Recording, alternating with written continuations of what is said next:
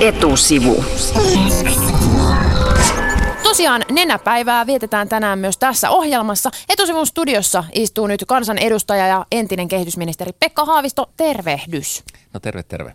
Pekka, sä oot titteliltäs äh, myös ulkoministerin nimittämä Afrikan alueen kriisien erityisedustaja.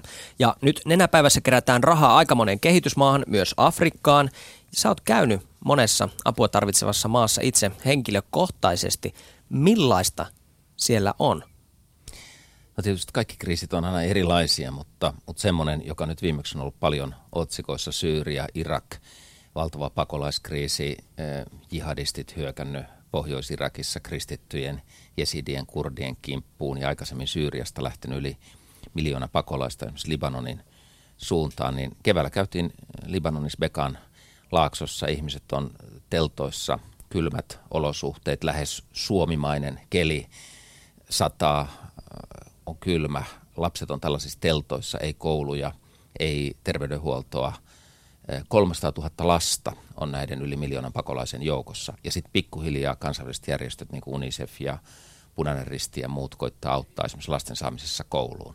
Ja sitten kun sä näet ne ensimmäiset teltta koulut, missä nämä lapset on, ja sä kuulet yhtäkkiä, että siellä leikitään ja lauletaan ja tällaista, niin onhan se niin kuin hirveän liikuttava niin, se tuntuu asia. vähän niin kuin joltain toiselta todellisuudelta se varmaankin. On, se on toinen todellisuus ja sitten tavallaan, että miten se pienikin apu voi muuttaa jonkun tämmöisen lapsen elämän. Että yhtäkkiä hän ei olekaan enää se reppana siellä teltan nurkassa, vaan hän, hänelle tuleekin joku UNICEFin järjestämä opettaja ja on joku telttakoulu ja sitten alkaakin siellä koulussa tapahtua jotain. Että sä voit yhtäkkiä muuttaa näiden lasten niin nuoruuden ja elämän jollakin aika pienellä avulla. Niin, ja, ja vaikka se ei, niiden, se ei palauta niitä pakolaisia Syyriaan, se on pitkä tie ehkä niillä perheillä, pääsevätkö koskaan takaisin koteihinsa, mm. mutta jollain tavalla näiden nuorten ja lasten elämässä sehän on suuri käänne.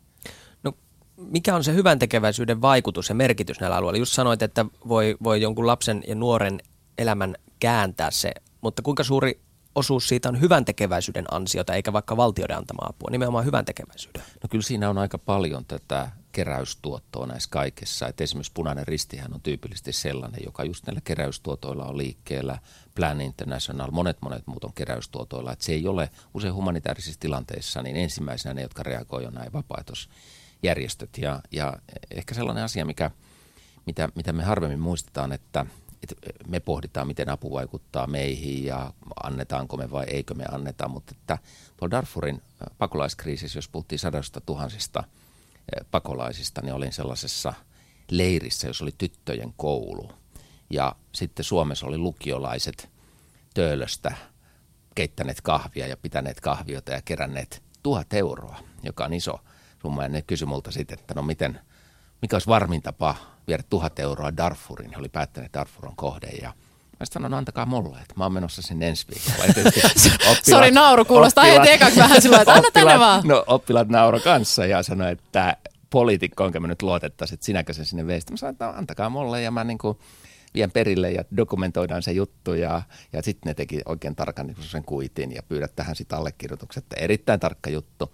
Ja sitten tota, tapasin näitä tyttöjä, siellä 600 tyttöä istuu hiekalla – koulun ympärillä kuumassa ja, ja mä sitten kerron, mikä on Suomi ja mä kerron, että nämä oppilaat on keittänyt kahvia, kerännyt tämän tuhat euroa teitä varten ja sen takia, että te saisitte oppikirjoja, että te saisitte vessat kuntoon täällä ja muuta. Niin ensimmäinen kysymys oli, että mistä ne tiesi, että me ollaan olemassa?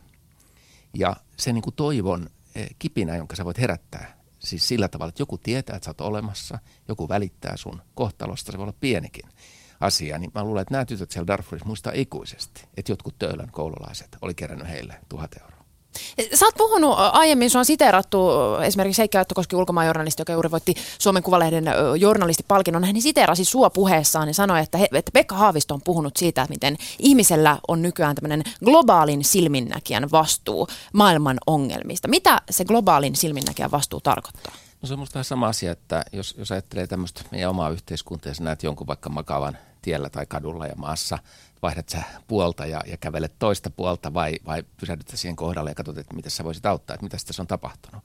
niin nythän meillä tulee tiedotusvälineiden kautta valtavan paljon näitä maassa makaavia, voisi sanoa näin. Ihmisiä eri puolilla maailmaa, jotka on joutunut, joku on joutunut luonnonkatastrofin uhriksi, joka on, joku on sodan pakolainen ja näin poispäin. Ja me saadaan telkkarista ja internetistä ja, ja muualta hirveä määrä tätä tietoa.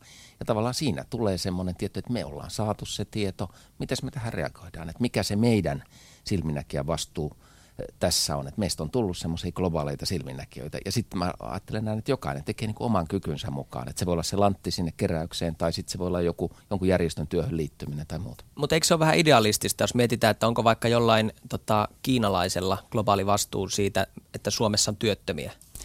No kyllä maailmassa itse asiassa enemmän ja enemmän on tämmöistä vastuuta niin kuin joka suuntaan. Että äh, viime aikoina, kun mä oon käynyt Afrikan unionin kokouksissa, niin ei se keskustelu olekaan ollut, että miten täällä Afrikassa ja miten huonosti täällä menee, vaan ne on järkyttyneitä Etelä-Euroopan työttömyydestä. Että mitä siellä Euroopassa on tapahtumassa ja mitä näille eurooppalaisille nuorille tapahtuu. Että meillä on täällä nuorisotyöttömyys, nyt näyttää, että tämä sama ongelma vaivaa teitä. Mitä sitä aiotte ja miten voitaisiin tätä yhdessä hoitaa. Että se on, itse asiassa kyllä se globaali vastuu nousee aika nopeasti siellä, kun sä oot päässyt niin kuin jaloille. Sä alat ajatella asioita, asioita ja niin kuin mennä toisten ihmisten housuihin ja, ja miettiä, mitä tehdä. Suomi siis maksaa yli, hieman yli miljardi euroa vuodessa suunnilleen kehitysapua, eli rahaa annetaan Suomesta ulkomaille.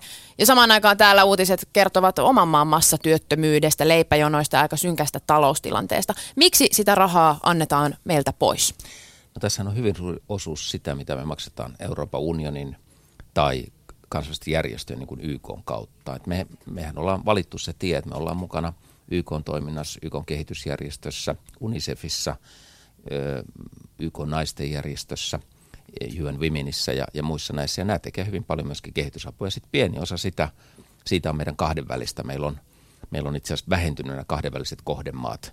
Niitä on alle kymmenen enää. Maailmalla suuri osa on niistä köyhimmässä Afrikassa – ja sitten meillä on humanitaarista apua yli 100 miljoonaa vuodessa ja sitten meillä on kansalaisjärjestöjen tukea yli 100 miljoonaa vuodessa. Et meillä on valtava määrä suomalaisia kansalaisjärjestöjä, jotka tekee tätä. Mutta miksi me siis tehdään sitä? Vaan sen takia, että me ollaan sovittu EUn kanssa, että me ollaan kanssa messissä. Niinkö? No me tehdään, me tehdään sitä sen takia, että, että yleensä ihmiset on sitä mieltä, että on parempi yrittää auttaa ongelmia siellä alkulähteillä. Että hyvin paljon, kun puhutaan esimerkiksi pakolaiskriiseistä, niin sanotaan, että miksei ihmisiä auteta siellä ennen kuin, ne, ennen kuin se pakolaiskriisi syntyy, tai miksei niitä auteta siellä alueella, kun vaikka Syyriasta lähtee miljoona ihmistä liikkeellä, liikkeelle, niin, niin sen sijaan, että ne tulisi Suomeen tai Eurooppaan, niin koitetaan auttaa alueella. Ja sitä juuri tehdään tämän kehitysavun kautta. Se, sillä rahalla on rakennettu niitä telttakyliä ja autettu, tehty niitä leirejä ja autettu niitä, niitä ihmisiä. Et se on se on kaikkia tietysti nykyään, nykyään nämä maat on yhä enemmän vastuussa omasta kehityksestään ja meillä on yhä enemmän sellaisia hankkeita, jos me sanotaan, että kun te paatte itse tähän asian rahaa, niin me voidaan jollakin osuudella tukea. Että sehän ei ole kaikki mitään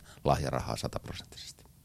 Pekka Haavisto, perussuomalaiset ovat ehdottaneet, että kehitysapua voisi muuttaa sillä tavalla, että nykyistä pienempi summa 250 miljoonaa olisi kiinteä potti, joka tulisi valtion kassasta ja se loput siitä miljardista kerättäisiin lahjoituksina. Tai mikä se summa nyt olisikaan. Miltä tämä sun mielestä kuulostaa?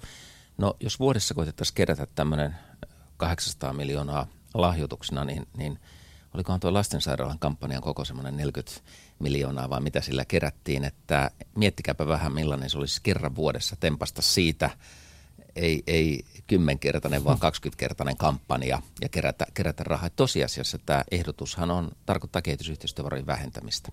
Ja sen, se on ehkä vain kummallinen juuri sen takia, kun, kun perussuomalaisilla on aikaisemmin ollut tämä ajatus, että autetaan ihmisiä mieluummin paikan päällä, kun käytetään pakolaiskuluihin rahaa. Ja nyt siitä paikan päällä auttamisestakin halutaan ottaa pois. Tähän Mitä? vielä, mä sanon vielä näin, että tässä on, tämä ajatus on tehdä Suomesta kansainvälinen kääpiö. Tehdä meistä semmoinen niin kuin – omahyvästen ihmisten äh, maa, jonka maine maailmalla olisi, että noin nyt ei ainakaan auta tippaakaan. Pitäisikö se, sun mielestä me maksaa enemmän kehitysapua Suomesta? No mun mielestä me voitaisiin maksaa enemmänkin, mutta, mutta se rahan seuranta ja se mihin se menee, niin se pitäisi mennä kaikkein köyhimmille maille ja juuri näiden humanitaarisen avun kriiseihin. Monilla lahjoittajilla on sellainen käsitys, että rahat ei mene koskaan perille, vaan ne menee jollekin sotalordeille, aseisiin ja huvituksiin. Pekka Haavisto, sä oot käynyt monissa maissa paikan päällä ja näet millaista toimintaa. Onko se, onko se sellaista oikeasti? No ei siellä, siellä on hirveän vähän väärinkäytöksiä. Totta kai niin kuin aina hallinnossa voi olla sellaisia, että joku, joku kämmää ja tekee virheen. Mutta meillä on nyt esimerkiksi tuolla ulkoministeriön sivulla tämmöinen punainen nappi, kun mullakin kun todella usein ihmiset sanoo, että menee ihan väärin käsin rahaa. Mä sanon, että jos tiedät siitä, paina punaista nappia ja kerro, mitä tiedät. Ja silloin lähtee tilintarkastussysteemit käyntiin, rahat peritään takas. Joitakin tämmöisiä takasperimisiä on ollut, mutta se on hyvin pieni promille osuus näistä koko varoista.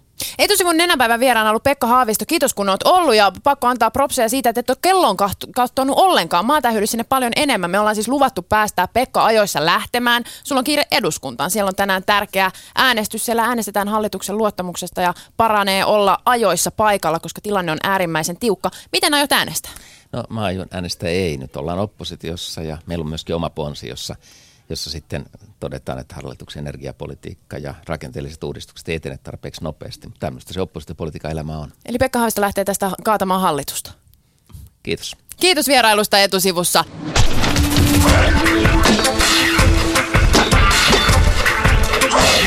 Etusivu.